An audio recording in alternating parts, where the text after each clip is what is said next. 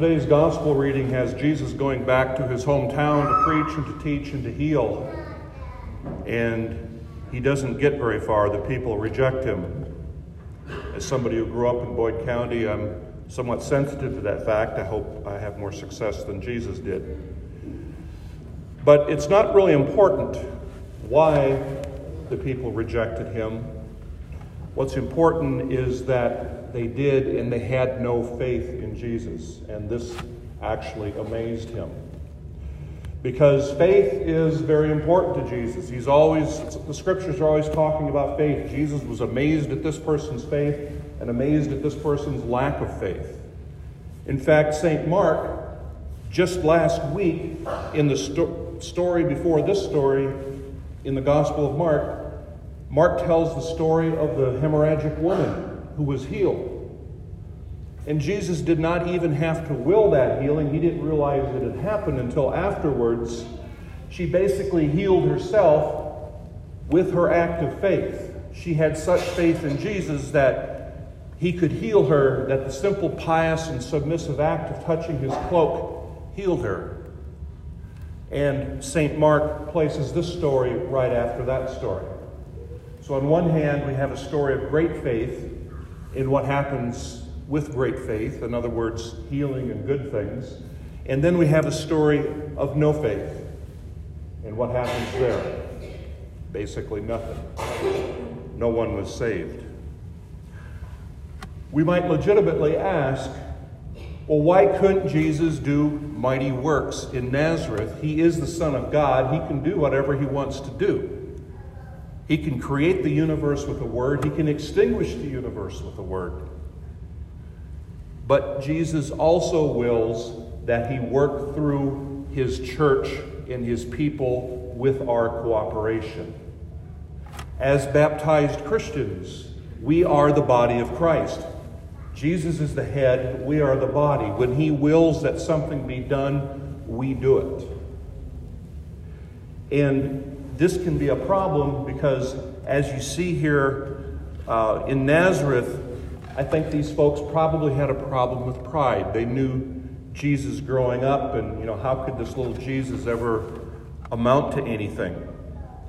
And we still struggle with this today. Even in the most important things, such as our own salvation, we struggle with pride. If you think about it, our salvation has been bought and paid for by Jesus on the cross at the price of his blood. So he takes this beautiful salvation, he wraps it up in pretty paper and ties a bow around it and places it at our feet. But we have to stoop down and pick it up. He doesn't just boom, snap his fingers and save us. He puts it at our feet, and we have to cooperate in that by stooping down and picking it up. And that can be a problem sometimes, many times.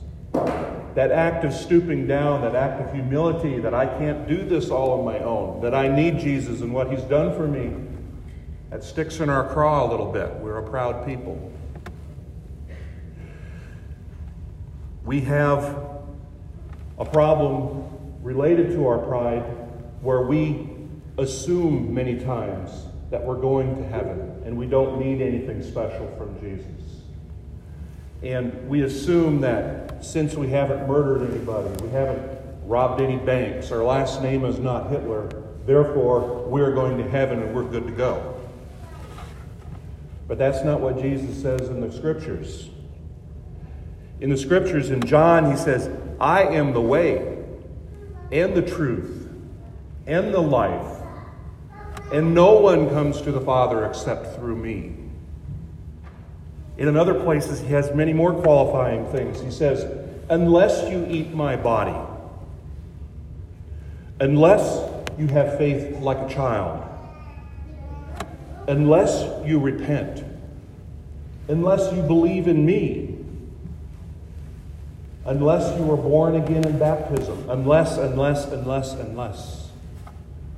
The salvation is not a sure thing. It is offered to us, but we have to cooperate with it.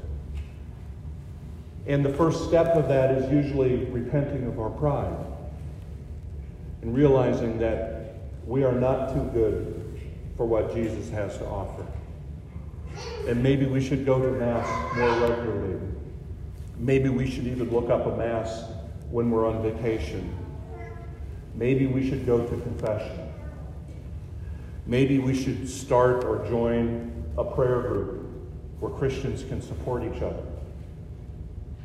Maybe we should talk to someone, a family member, a friend, someone from the clergy, about what's going on in our heart. Maybe we should go to a good retreat to get to know our Lord better. Jesus was amazed by his people in Nazareth. We need to make sure that he's not amazed at our lack of faith, too, and that we accept what he offers us. Stoop down and pick up that free present.